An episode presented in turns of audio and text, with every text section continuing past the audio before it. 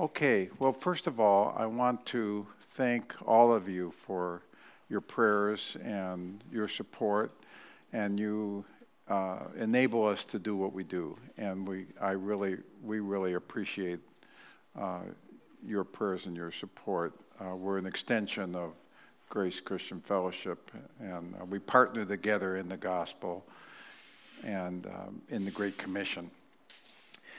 Uh, today, uh, I'd like to tell a bit more of my story and the story of CPI. Um, some of what I'll show, maybe I've showed before, and there'll be some new things. And I want to ask for your prayers about certain certain things, which I'll mention. And um, so uh, I want to just share how we were called just a, just a bit. Greg shared some of it, but um, I was saved in 72 and went back to in Seattle, Washington, went back to to uh, Ohio, and uh, jo- uh, found the Christians in Bowling Green, and they were called the Fellowship. And then Greg came along later, and we, we got to know one another. And Catherine was already there in the fellowship, probably from the beginning of the fellowship. And so, um, so then um, in 76, I went, I went out to California to Melodyland School of Theology. I met Christy, my wife. By the way, Christy sends her greetings and her love to you. I was supposed to mention that. I'm glad I remembered. She, she actually asked me if I mentioned, and if I didn't, I, I feel bad. So I did mention it, so great. Yeah, yeah, praise the Lord.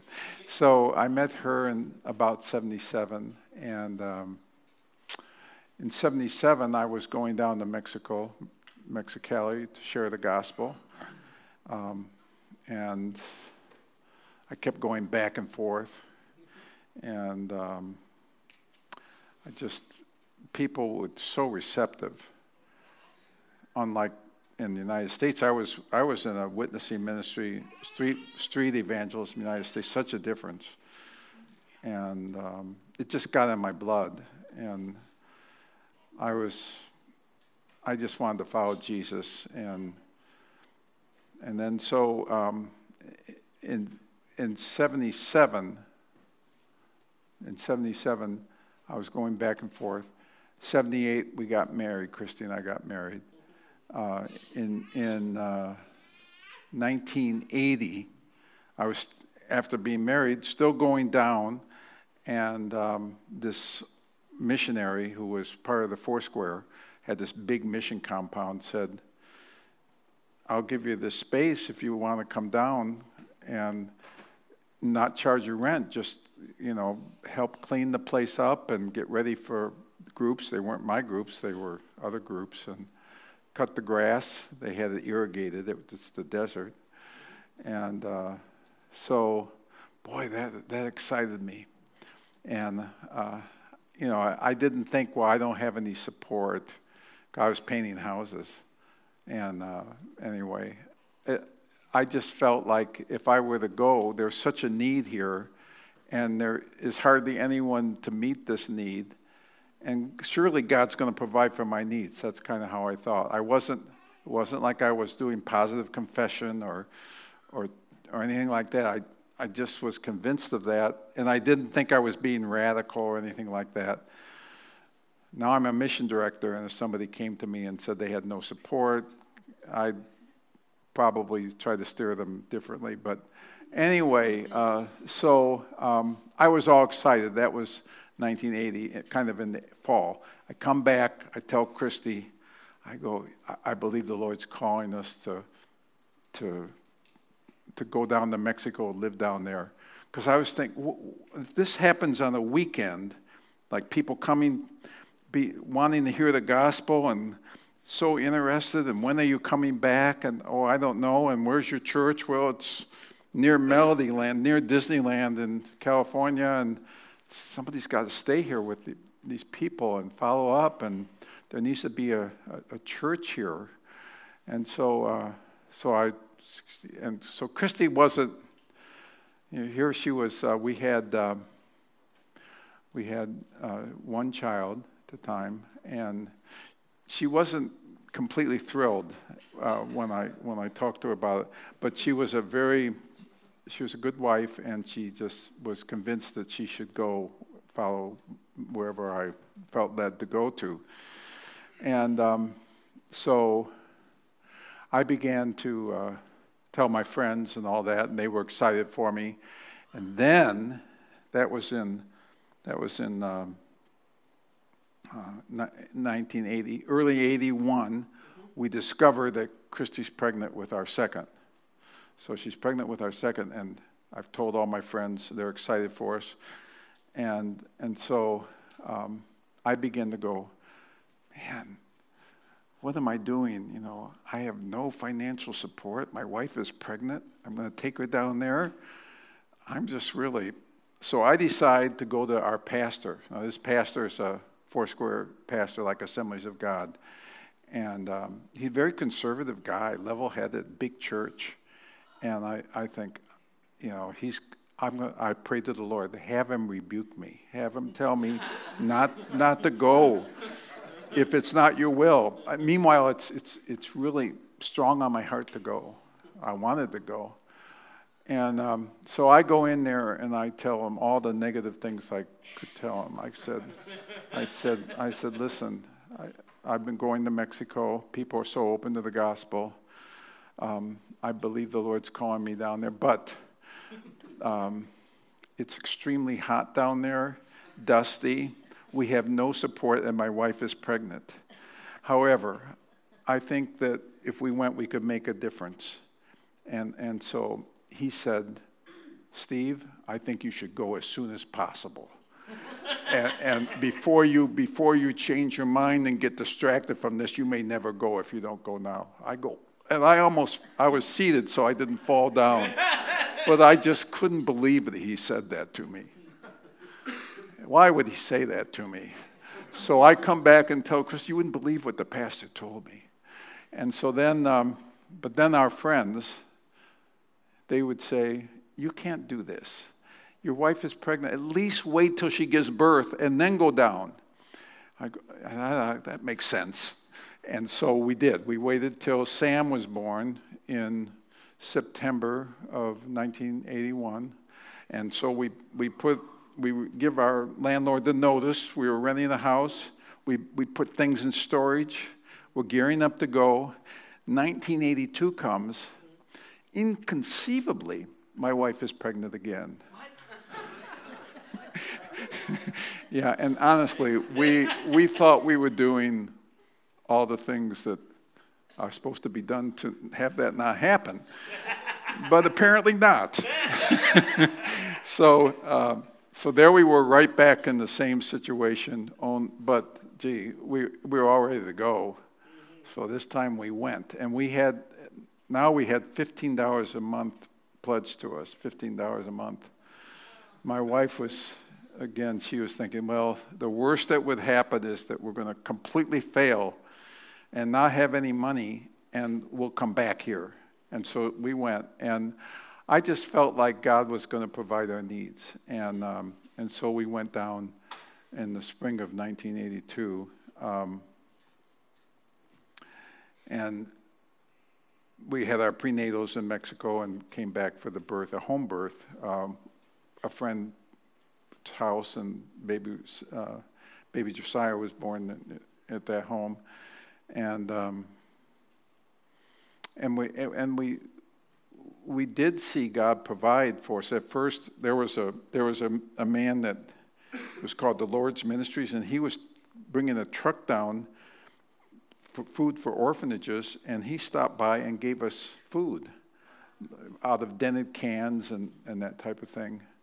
And uh, and I, I, we went down with four hundred dollars, and we we had to remodel this place and by then I had we had it pretty much remodeled, but we we saw God provide for our needs as we went, and sometimes um, people would show up at our door, and there would be money, and and we would we had a PO box. Uh, this is a border town crossing the border, and uh, there would be. Uh, uh, people that we didn't know, and they would send us money, and somehow they heard about it, and so we we call it living by manna, and so we live by manna, and and then as and we saw two buildings built, and and so even though, like I say, I, I don't know that I, now I'm a missions director of CPI, and I, we've had missionaries under us.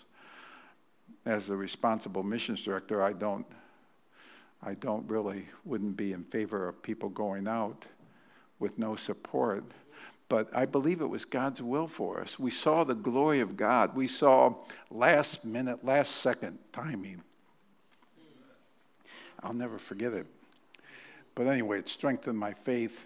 And um, I thought, well, if I don't believe God can provide for my needs, what, what, what message do I have to give these people?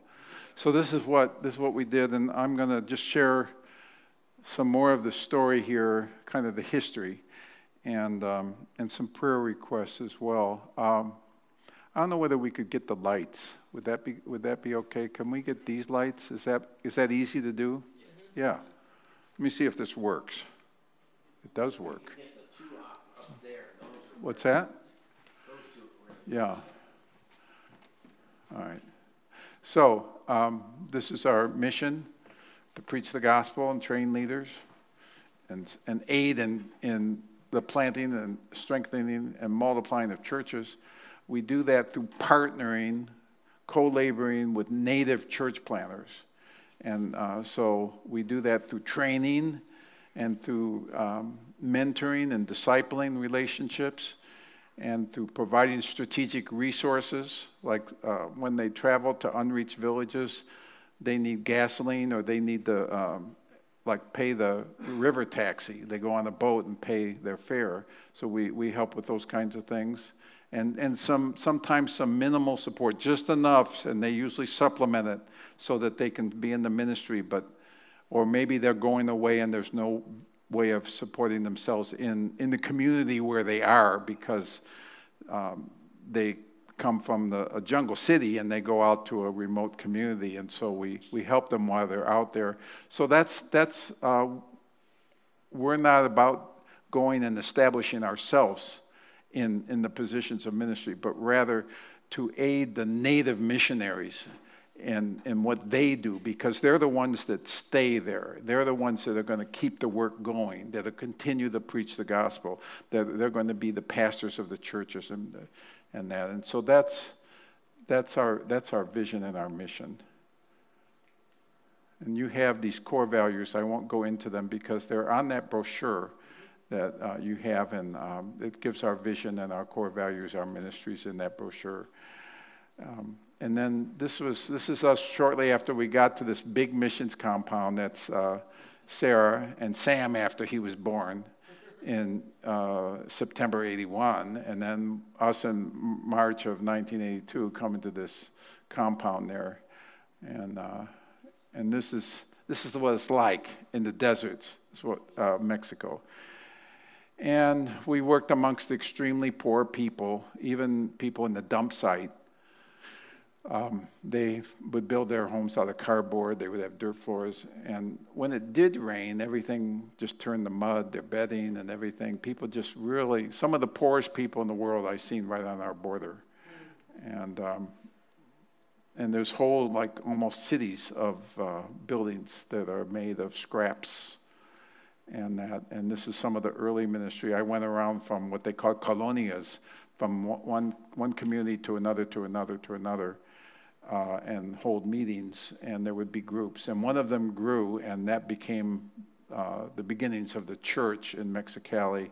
Those are the that chapel was there on the left, and um, it had no people, and they just gave it over to us. They were actually very glad. The the caretaker of it was so glad that, that we came because she had a building but no congregation. We had a congregation but no building. So then we built the building on the right and the building in the back. And um, that's the dedication of that. That was uh, in Mexicali. And, and uh, Greg was able to visit there as well. And, and, you spoke there, didn't you? Yeah. Yeah, and so then after that, um, well, after that, I continued to go down there, take groups and that. Um, but we, I wanted to go into the interior, and there was people who came from the state called Nayarit down there, where you see their Tepic down there, and so they would come. So many people would go to the border, and these people would say, well, we've never heard anything like this. And uh, no, we don't, we, we've never heard this message where we're from. And so they were so receptive, and I thought I wanted, wanted to go to Tepic. And there was a man who grew up in this town just outside of Tepic, and he grew up there. And he took me back there, and we had an exploratory trip. That was in 1993.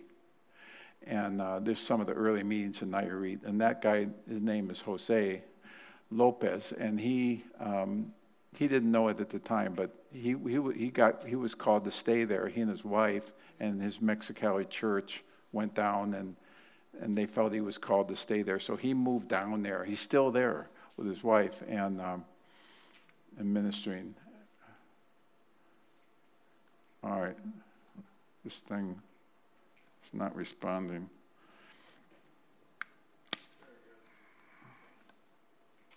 There we go. That's a dedic. Well, no, that's a dedication of the Tepic, of the San Cayetano Church there in, in Central West Mexico. There's the pastor. That was just that was just a couple years ago when we were there, Christy and I. So pretty recently, Christ is the way. Cristo es el camino. Iglesia Evangélica, Cristo es el camino. And uh, so, um, in 1998. Uh, Covenant, uh, uh, the fellowship, which eventually became Covenant Church, Bowling Green Covenant, was interested in unreached people groups. And I thought, well, maybe there's one where we were already going in Mexico. So I looked at um, the list of Joshua Project, and lo and behold, the Huicholes are there, and they were considered an unreached people group. They're a large group, though. There's like 40,000 of them, 300 um, uh, communities, maybe tucked away in the mountains, unbelievably remote, some of these communities. So um, in 98, I made my first trip to the Huicholes and found out that um, they didn't, there was no more Bibles. We'll get to that later. This is where they live. They live there. Um, so what happens is the battery kind of goes in and out with this thing. Hmm. Oh, so what happened? Am I going back? Yeah, okay, there we go. All right. Okay, yeah, so, yeah, so this, the road is, well, they just recently paved it. It's amazing. After all these years, last year, and, uh, but basically unpaved. It's still hairpin turns, but it's paved. You can get there in a fraction of the time, but it used to be eight hours, and then, so it was, um, it's, uh, when you get there, the roads are full of rocks, and after the people take the bus after it won't go any further, or you drive to where you can't drive anymore, and then people will walk, can walk for days, two or three days, to get to these communities that are tucked away, sometimes two houses, up and down ridges, and then you get to these places that are out in the middle of nowhere. What what opportunity do they have to hear the gospel?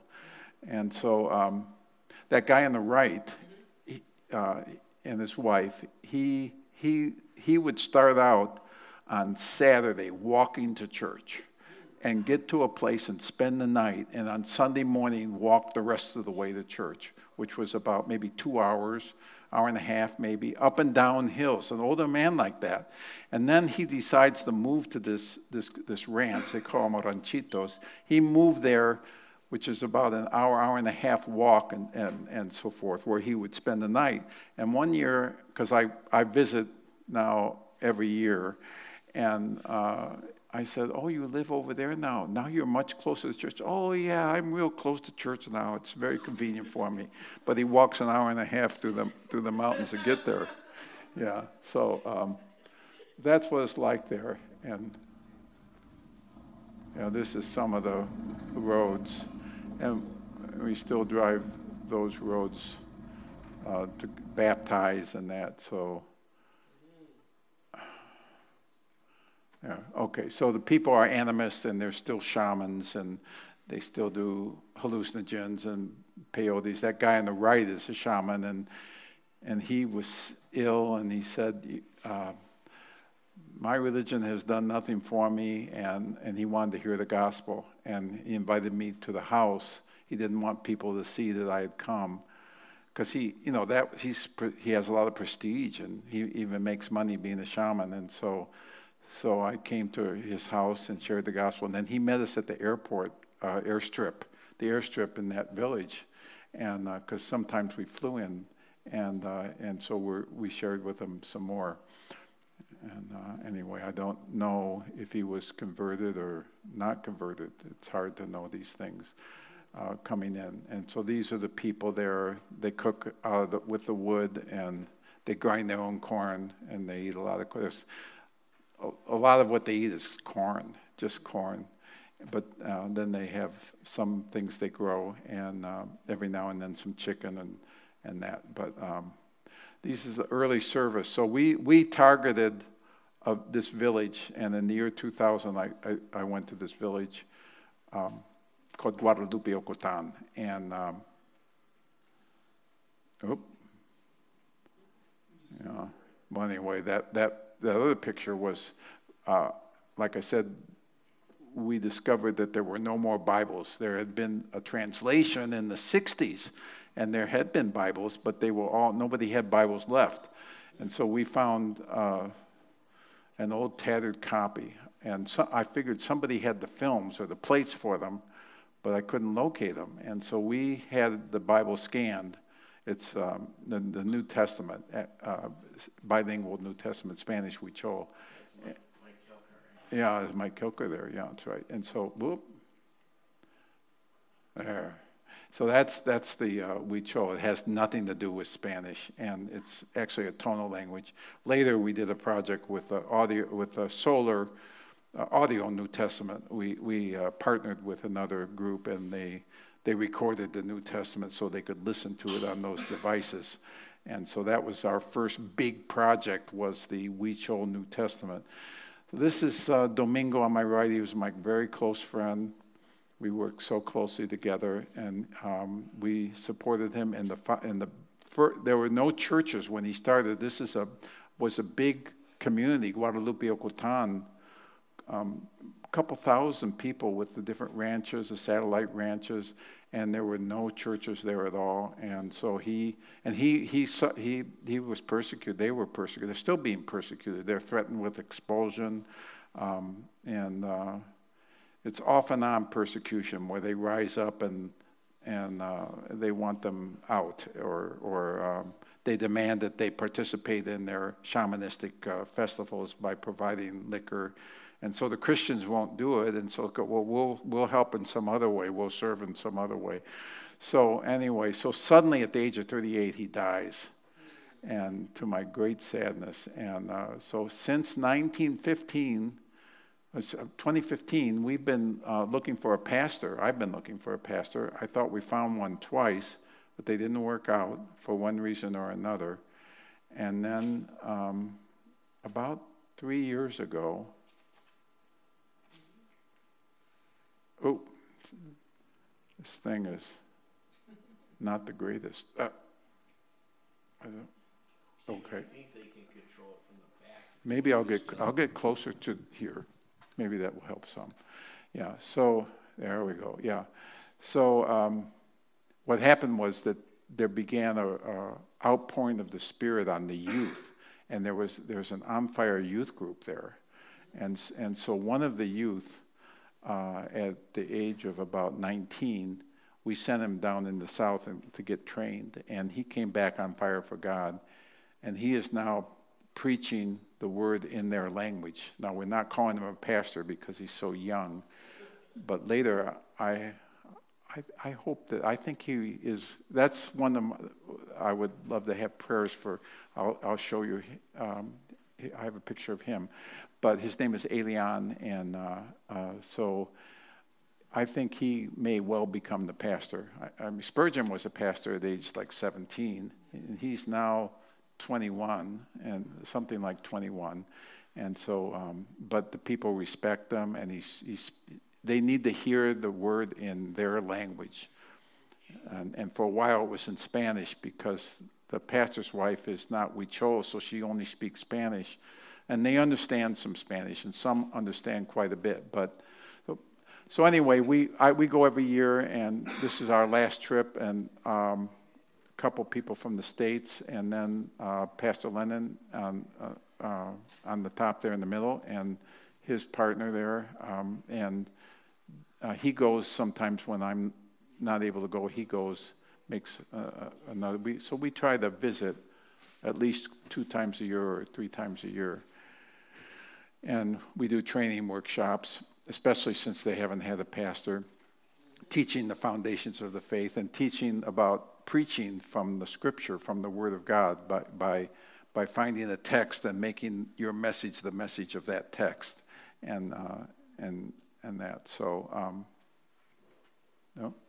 and they visited and they the the most needy people and brought food and prayed for people. This, this is our group, and they uh, painted and did a children's ministry. And there's the pastor's widow cooking for the whole church in that giant kettle.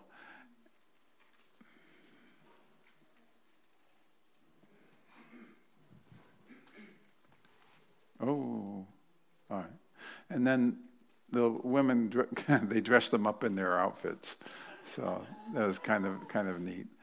Um, well, and then every night, every afternoon, evening, early evening, they would just come and we would hold prayer and worship and teach every night. And um, and then this lady, this lady uh, is in one of those places with no churches, and so she walked five hours one one of the evenings to our gathering, and she wanted prayer.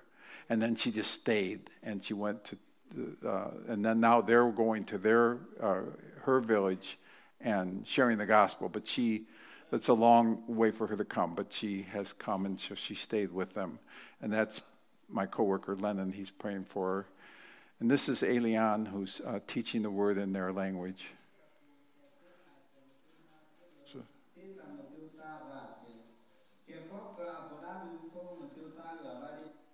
Yeah, so, okay, so now we're in Peru. 99, 1999, I went to Peru for the first time. And uh, you can see Lima down there at the bottom. And then in the middle, Pucallpa, which is a jungle city. And up north is, is where the Matses are in the Amazon jungles. And I, we, I came for the Matses. That was how I got started there. Um, and so they, they had some existing churches but um, this is where they live in, in, the, in the Amazon jungles. Amazon jungles, so different from the mountains, but even more remote than the mountains. As remote as the mountain villages are, the, the jungles villages even more remote. The, the, the rainforest is just seems limitless. And I do not believe it's vanishing, like they say, but it's just so vast in every direction. And uh, the big rivers become the tributaries, tributaries of the tributaries, till they become like creeks and people living there. No roads to get there. You have to go by by the rivers in smaller and smaller boats until you're in a canoe, basically paddling, um, or with these long shafted motors that can skim the the water because the water's got too too shallow, and so it would take so long. So we go by plane, and, and uh, this is the Matses. They were uh, right after the contact in 1969. They were uncontacted people. They, they killed outsiders, they raided, and they, they, they kidnapped women and children. And the government was beside themselves and contacted Wycliffe to try to make peaceful contact. Well, Wycliffe wanted to make peaceful contact with them. And um, this is Harriet, uh, who's now with the Lord, and her co-worker is also with the Lord. And uh, the two of them hung out six years off and on in the jungles. Imagine, single women. I think they were in their 40s at that time, and uh, trying to make contact, and would go back and forth to Pucallpa and, and hang out in the jungle and explore and try to make peaceful contact with this tribe who killed outsiders. she had learned a little of their language, and uh, from a, one of the women who was stolen, who learned their language, who escaped, and then they found each other, and she learned, and so um, she had some kid come from the Wycliffe base and with a machete, and they, uh, I guess they they saw the huts from the air, the pilots, and they cut the path with the machete, and she went. Her partner didn't go. She stayed at the base camp there, like right there, and and um, they, she was surrounded with spears and and uh, and she said she, she spoke their language some, and she said we would like to come and live amongst you. And if you would build us a house, we'll come back and live amongst you. And so they really wanted to have contact, but they were afraid to have contact. They were tired of living the way they were.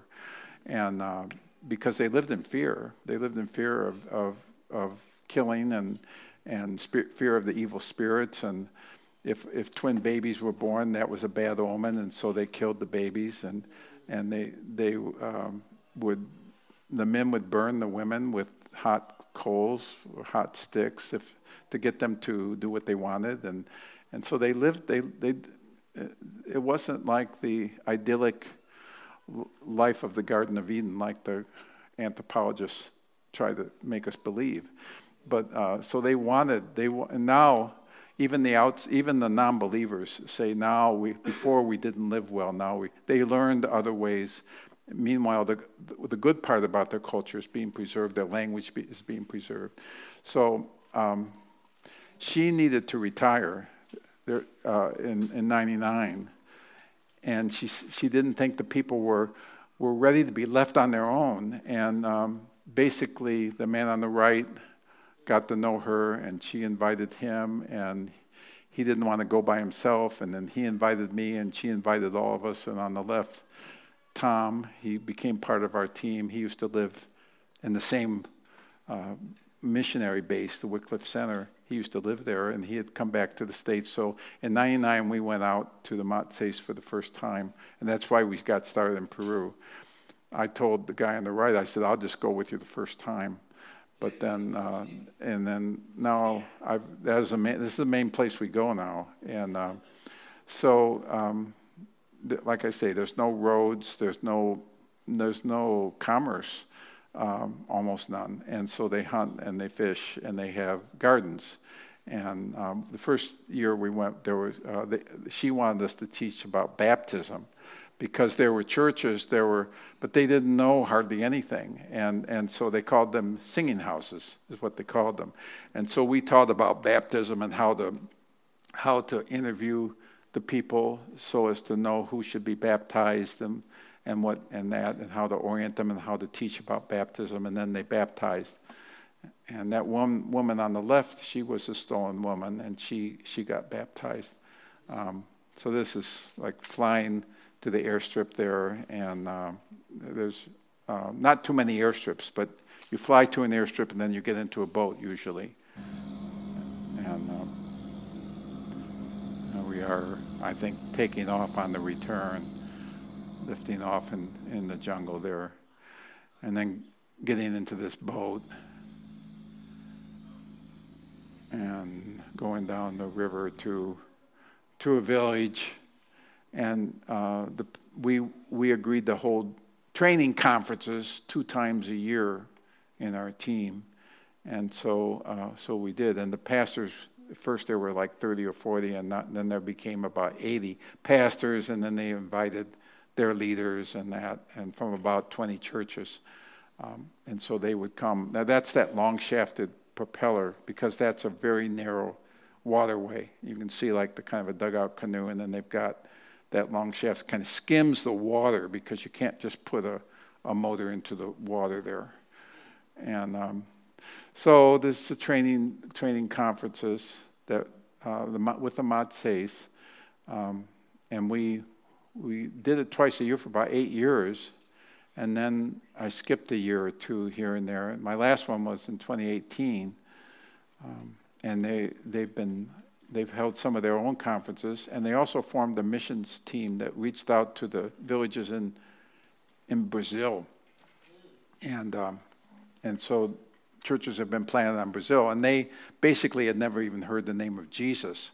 And, and they, uh, Brazil, the, the government really restricts outsiders going there, but they could go. Be, uh, and they spoke their language, and, and at first the chiefs didn't want them to hear, but they persisted over about six years, and finally there was a response, and now, now there's uh, well established churches on the Brazil side.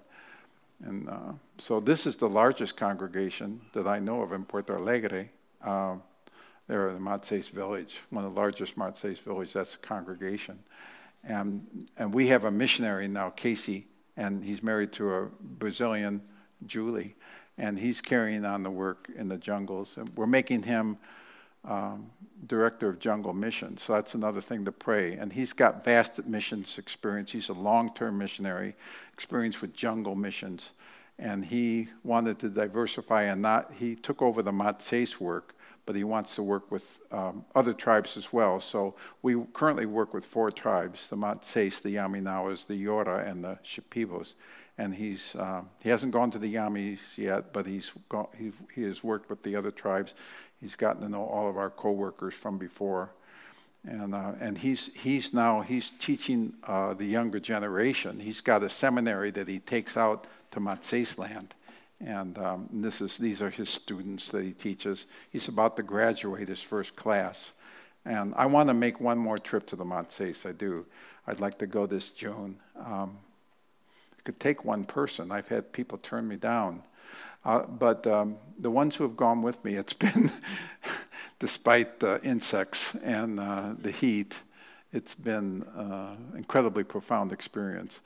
Well, um, to get to the Matses, uh, we had to pass through Lima, and we got to know, especially this one pastor, and I would teach in this church, and he introduced me to other churches, and he wanted us to do a conference, so we did, and and um, in 2002, and that led to other conferences doing like on the attributes of God, the power of the gospel, the, the church, sanctification, and, and other other topics, and the book of John and uh, the book of First John, and we take books by Spurgeon and uh, and, John Owen and, and uh, um, Packer and R.C. Sproul and, and a host of other authors, Pink and and that in Spanish. And, um, and all through these years, we did mission teams. This is the largest one. We had, 59 people. Now, I don't do mission teams like this anymore. It's just too stressful. It's an exciting stress, but I'm,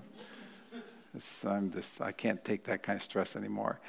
I imagine all the luggage pieces that come with that, and, and they all come over, what do we do? And so all the activities you got. But if, if people want to come, just to come on a vision trip. Come without the expectations of a choreographed mission team. You'll still be able to serve. You'll get to know the people. You'll see things you've never seen before. And just let me know if you'd like to come. Uh, I expect to go to Uganda one more time in February, and I'm going to keep going to Peru. In fact, I believe the Lord's called us to narrow our focus and concentrate on Peru, and I believe the work can spread organically into, into South America because Casey already has contacts in South America. That's where God is really blessing the work and, and raising up native missionaries that are really doing, they're way surpassing my expectations. And so it's, I believe God takes the lead in missions or in ministry, and we follow Him, and He takes the initiative. And so he really is leading. And so if we come, if we follow along with God, it bears tremendous fruit. But if we just try to do something and then ask God to bless it, or, or, or, just through the sheer strength of our will, try to make something happen, it just comes to nothing. So to pray and see what God is doing, and then go there and, and, and be involved with that. And so, um, anyway, so these little uh, mission teams and buses and all kinds of activities. Mm, there we go. Yeah, uh, medical clinics and uh, work projects of all kinds. Uh, so in 2017, um, we were able to buy this property. This, this was, there was a giant Wycliffe base, up to 500 people. It was like a missionary uh, village uh, on, the, on the shores of this giant lake in Peru, not far from here. And then they've completed most of the languages. So when they got just a tiny amount of languages left, they came to this center and now there's only like two projects left, and now they've even left this center. So this center became available. Used to be those are two houses where uh, linguists used to live, and then this is the uh, that used to be where they did their tra- all these little offices, and they did their translation work. So we were able to buy it. God provided the money. I couldn't believe it how quickly it happened. And uh, I mean, there was one person that saw our website and sent $7,500. And, um, and then, and then uh, I went to a church and they didn't let me give a full presentation, but they just let me stand up and give like a five or 10 minute report. So I did, and I said, Oh, and we have a vision to buy a property to establish a mission base where we can come, because I wanted to come down and stay for weeks and weeks. And, and so so he came up, and I he had been on our mission team, but it, it wasn't someone I really know. And he gives my wife a check, says, "This is for your mission."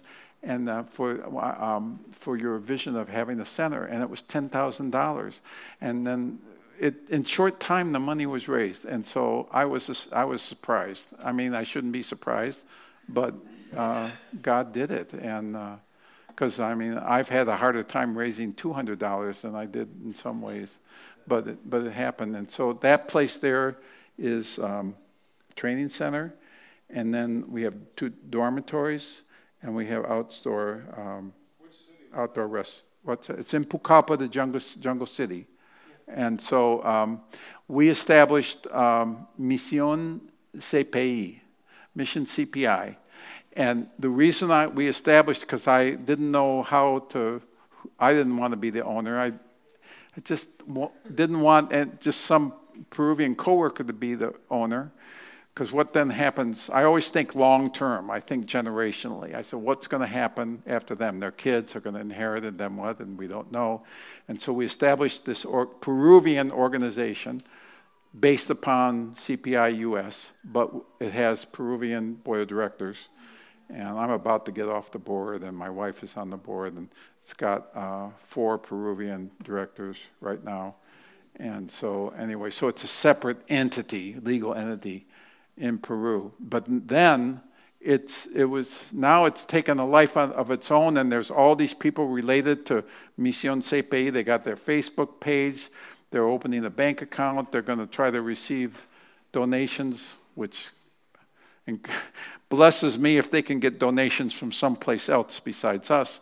And uh, so that would be great. And so uh, uh, the potential is immense.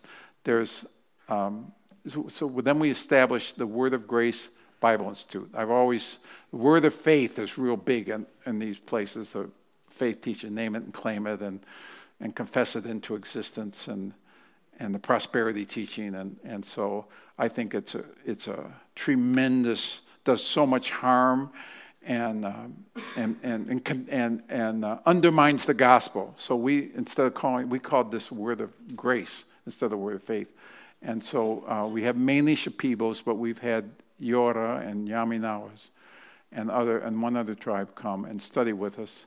And we had, well, we'll have 25 students usually. And so the first 11 of them, they, um,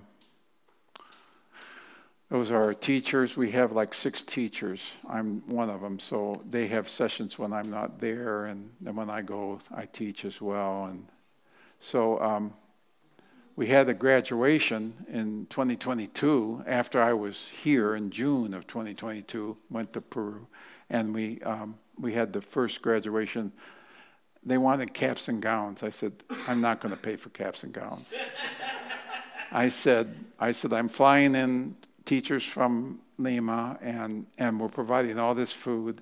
And, um, and we had two, uh, uh, a week of review of the classes and all the food that was provided. And, they, and then they, that's okay, we'll pay for our own caps and gowns. And so they did. I wanted them to dress up in their Shipibo traditional outfits, but no, they wanted caps and gowns. So anyway, they have 10, uh, 12, 12 classes, and um, it's about it's a, 20 hours a week, 20 hours for one class, and uh, they've had 12 of them. So this is their, come on. A little bit of their, maybe we keep the volume loud, loud, yeah, yeah, just maybe keep it there. Well, this is them doing that, and um, their graduation.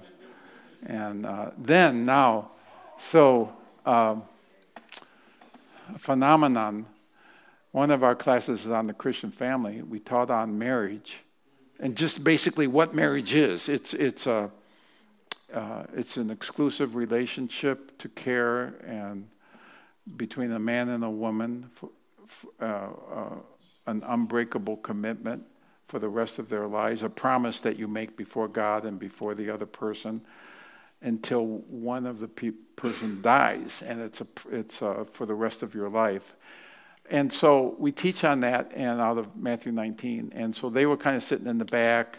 He's the son of like our coordinator, and um, they were together, but they had never. And so he wanted to do it. And so um, this has been common, and we get so many requests for teaching on marriage and what marriage is. And, and they, they don't, people now, they, their older traditions have gone by the wayside. They just start living together and they don't even know that it's a, what it is, what, what, the, what the covenant of marriage is. So they wanted to be married, and I said, Well, we're here. And so the last day of classes, they come in, and, um, and there's been over 40 in Peru that have done this. And um, I can't believe how common it is. And they want, they just want to honor God with their relationships. They want to obey the Lord. And so they come and they say vows in Spanish. Yeah. And so uh, we just, we did one, this is 2022, but we did one on my last trip, 2023. We did one. Um, so Casey takes the training out to distant Shipibo. Now, Shipibos are on the big river, but he goes way far away downstream. It would take 20 hours to get there by the normal boat. By the speedboat, it's six hours just to get to this place. And so he conducts training there. These are his students. And there's different. So in the Amazon, amongst the Shipibos, there's all these villages, and some of them have no churches. And some of them have churches, but they just teach legalism legalism, and uh, they tell the women not to wear jewelry, and you and you um, the men to wear long sleeves to go to church, and things like that. And that's their message. And so, so our students are going out and teaching, teaching grace and Christ alone and faith alone and what that means. And so there's and there's and in the unchurched communities, there's all these churches being planted and our students have gone forth and um, in, in, ministry. We got a new crop of students now, and um, this I don't think I'm going to. This is a, an example of the of the church planting, but um, maybe just a st- snatch of it. I think, but I showed this before. Yeah. Well, anyway.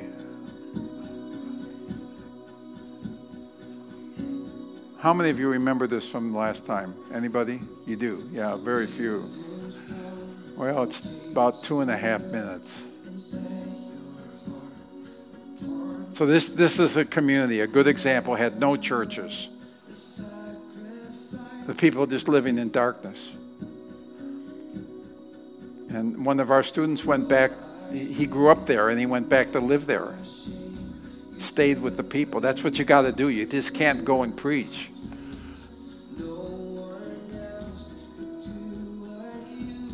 Adolfo.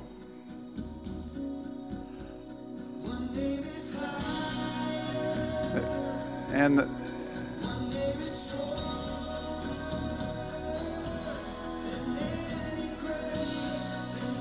So they didn't want a church there first because they would drink and they were afraid they wouldn't be able to drink anymore if there was church there.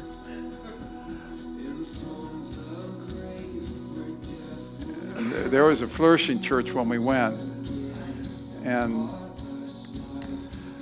couples wanted to get married. Couples wanted to get married. And they even got married in the civil, some of them. And they got, now here they get dressed up in their traditional outfits. There was a baptism. Well, all right. Well, so I'm going to go on for time. Different church plants, different villages. This guy goes from village to village, helping and leaders, and then he invites them to be trained. And, and uh, so he, he's in all these villages, different church plants there, and helping with, they get it up to the roof, and we get building materials like uh, the roofing called calaminas or laminas their metal roofing, which is the most expensive part. Yeah, the Yora, completely unreached. I won't tell this too much to tell. So the Yora, um, well, I guess I'm telling a little bit of it, but they, the Peruvian government prohibited outsiders going to where they are. For some reason, them. They're no more isolated than the Matses, but so we couldn't go. So we, along with Wycliffe, helped to bring them to us. And we had uh, six um, conferences, usually lasting about a week, where we taught them the gospel through telling stories and that. And, um, and they had hardly heard anything about Jesus at all. And uh, basically, either no Christians or maybe one or two amongst them. And um, we would tell about baptism, but we didn't try to push them into being baptized. Well, after, uh, on the sixth year, the last conference, they, um, they, there were different ones that wanted to be baptized. Whoops. And, uh, and so they were.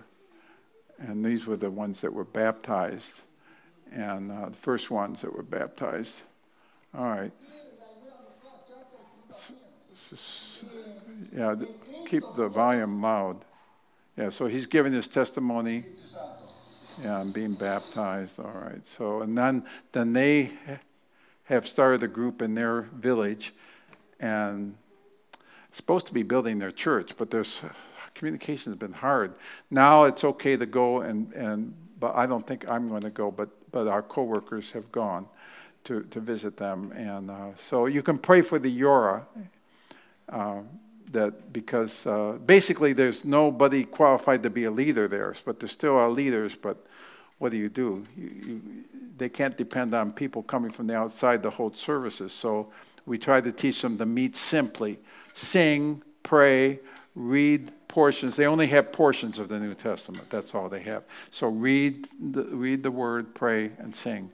So and then. Um, this is a CPI base in uh, Lima, and, and there, and uh, when it was dedicated, 2020, and we've been holding retreats. So now I'm I'm thinking in terms of the future, the succession, the um, the uh, building for the future CPI after Christy and I.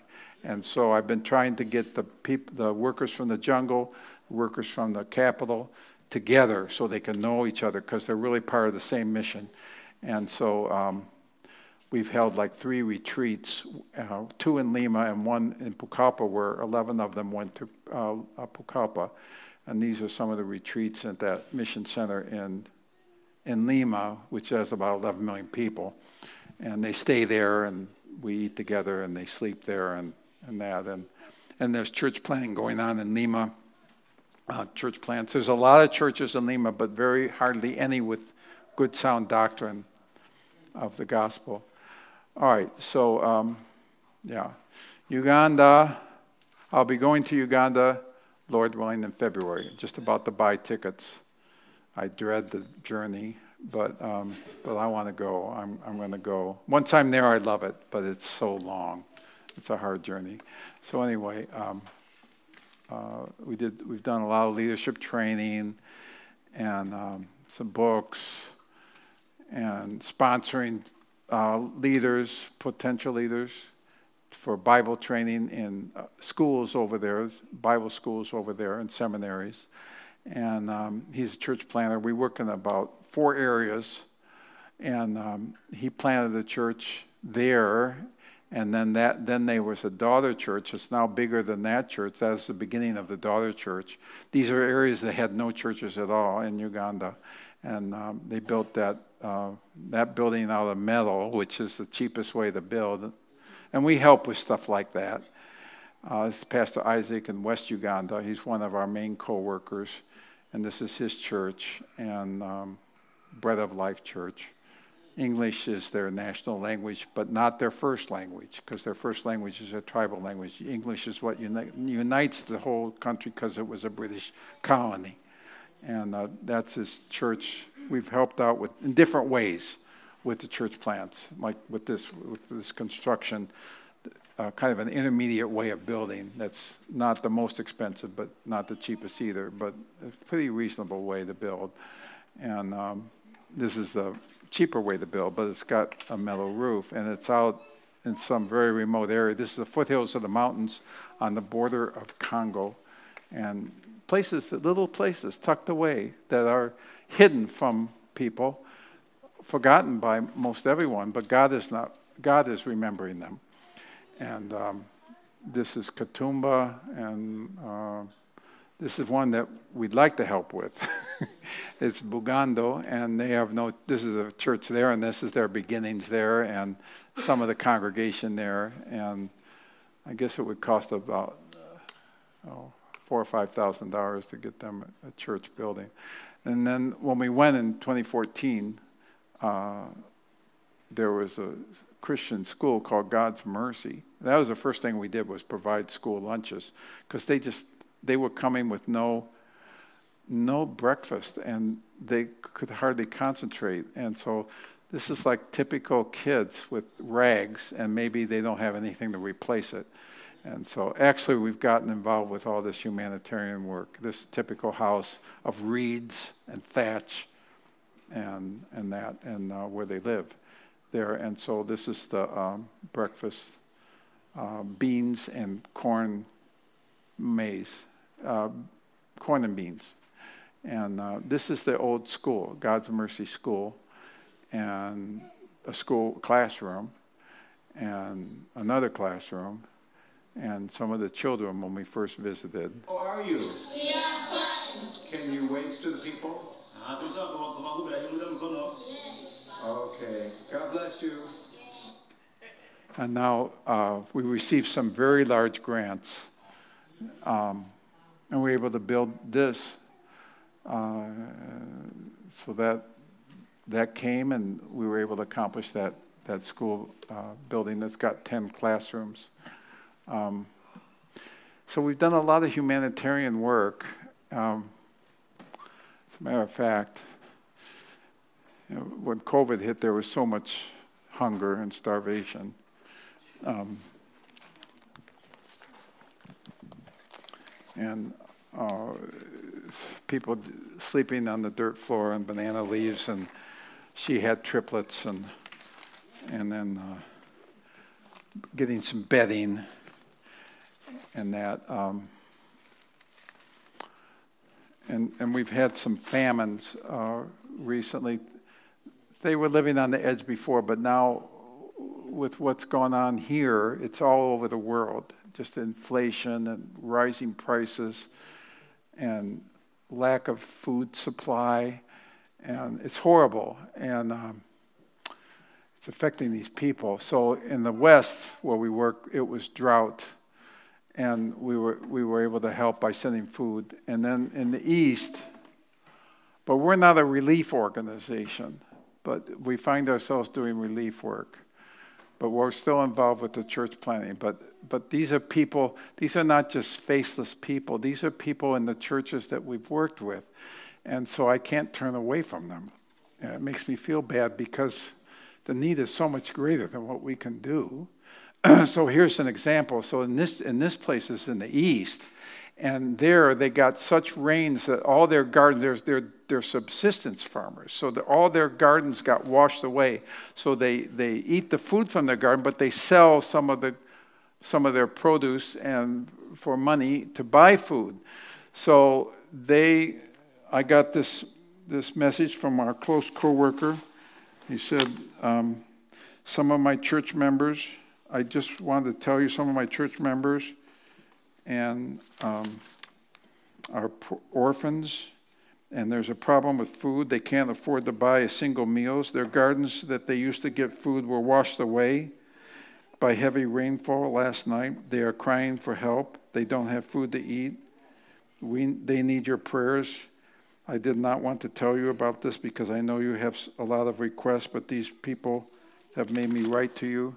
These people are really starving. They're lacking what to eat. And then I began to hear about people that committed suicide because they couldn't help their families. And, and, that. and so we gave money and then it was gone. And so I said, how can it be gone so quickly? Well, there's everybody, you know, they all need food. I said, uh, you give little bits to too many people. You give more to fewer to really help them because in three days they'll be right back where they were before. So we said, how many in your church, how many just in the church have no food at all, have no hope of getting food? Not the ones who have a little, but the ones who have nothing and he said 17 families. And so he counted up 17 families. I said, What can we give them that would be less expensive? So he, he said, There's a garden that has yucca. See, that's the yucca there. That's manioc or cassava. It's just a root. And he supplemented it with beans. So he bought from the guy in another place where, where, they didn't have the, the rains, or the, they had rains, but it didn't wash his garden out, but it did in this one village where there's this church plant. So he goes there that sells it to the city market or the town market and buys directly from him at great prices and then buys like pinto beans. And so we've been, now we've sent eight times and um, this is their garden, one of their gardens. I said, when were their gardens? They were supposed to be producing food again by the end of August. Well, it's going to be the end of September. So I said, send me pictures because this has been going on a long time. And like I say, we're not a relief organization, but sometimes you just can't. The, you can't just preach the gospel and just ignore stuff like this. So sweet potatoes, and they have other things that they grow as well, corn, and I forget what some kind of a like a wheat grain type of product, and uh, and then uh, the the cassava as well, the the yucca. So it looks like they'll be ready then at the end of um, September, and so uh, well here's Uganda. You, some of you have seen this. Fact, I probably ought not to show it. Sorry, just too much time. Uh, this is Myanmar. Um, we work a little in Myanmar through this guy and uh, named Abraham, and this is like his church service in Myanmar, in Asia, Buddhists, Hindus, Muslims.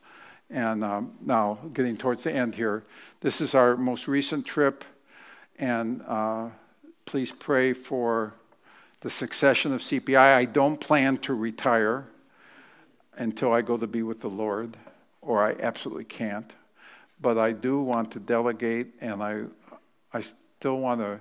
I, I'll, I'll be part of the casting the vision and still kind of be the president of CPI, but I'd like it to be run by others. And the ones that are taking interest, my daughter, they're um, second to the left, and that's my granddaughter Mariah, my son-in-law uh, Preston, and he's involved as well on a volunteer basis.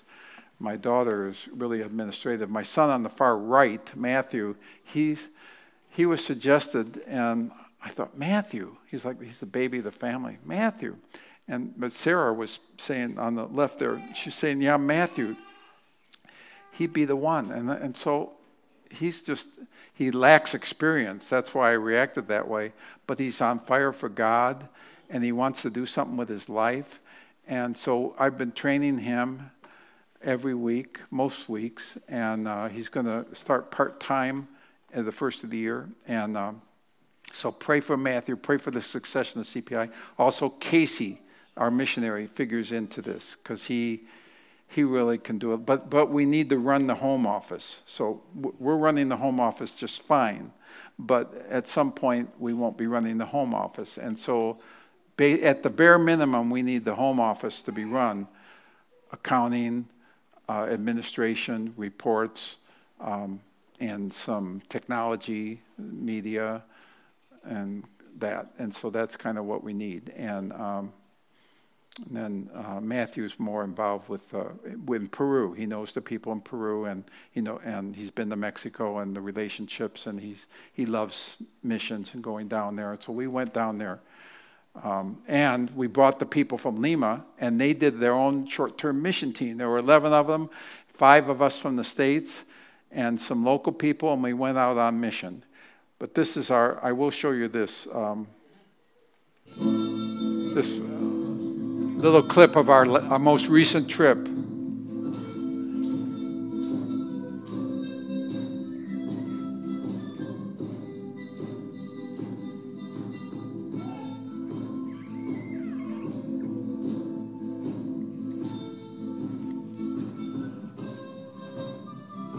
I don't know whether you can read all that, but students from three tribes at the this before my family came.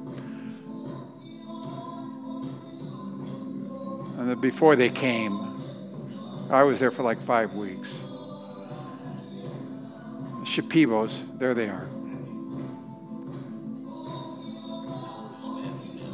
Matthew. How old is he? He's uh, 29, 29.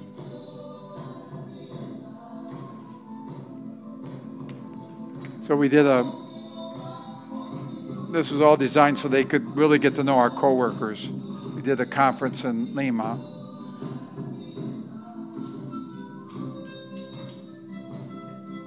Then we went out to this church plant, meet under a shade, and then uh, we went around and showed them in the jungle city and, and took a trip. That was a piece of land where they wanted to start a church. And then we, we went to a faraway village.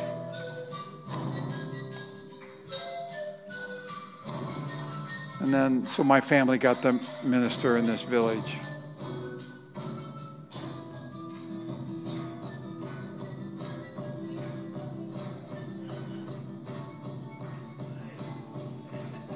And then the people from Lima came and they were welcomed and they stayed at our center.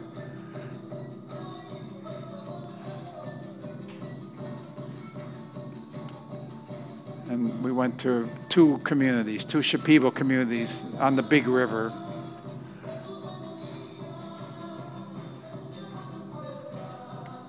And people from Lima don't really have a missionary vision, but now this church has one. And they, they have a missions fund now. They don't usually, because they they have so many of their own needs. Yeah, the typical mission team type stuff. We did an outreach in this community. And then we did a retreat, two day retreat. And Matthew got to preach. He went on for 45 minutes. I was amazed how long he went. First time he preached the full length. And men's and women's groups, and there's Sarah with the women. Another wedding another wedding. I mean, they come to us wanting to do it, and so we included it in our retreat. Inexpensive. The cake and some flowers, pictures.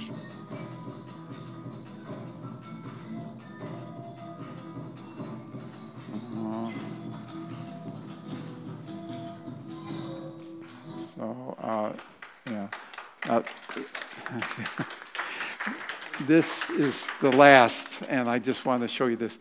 We work with um, about, I guess, almost 10 languages, I would say. So this is five of them, and just singing to the Lord in these five languages from different parts of the world. Maybe up the volume. That's it.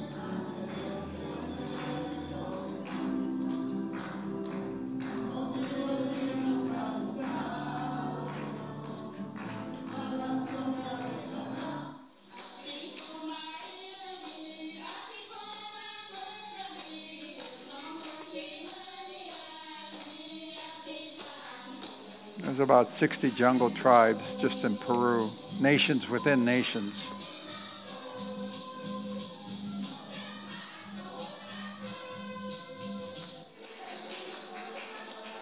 You're the Matses.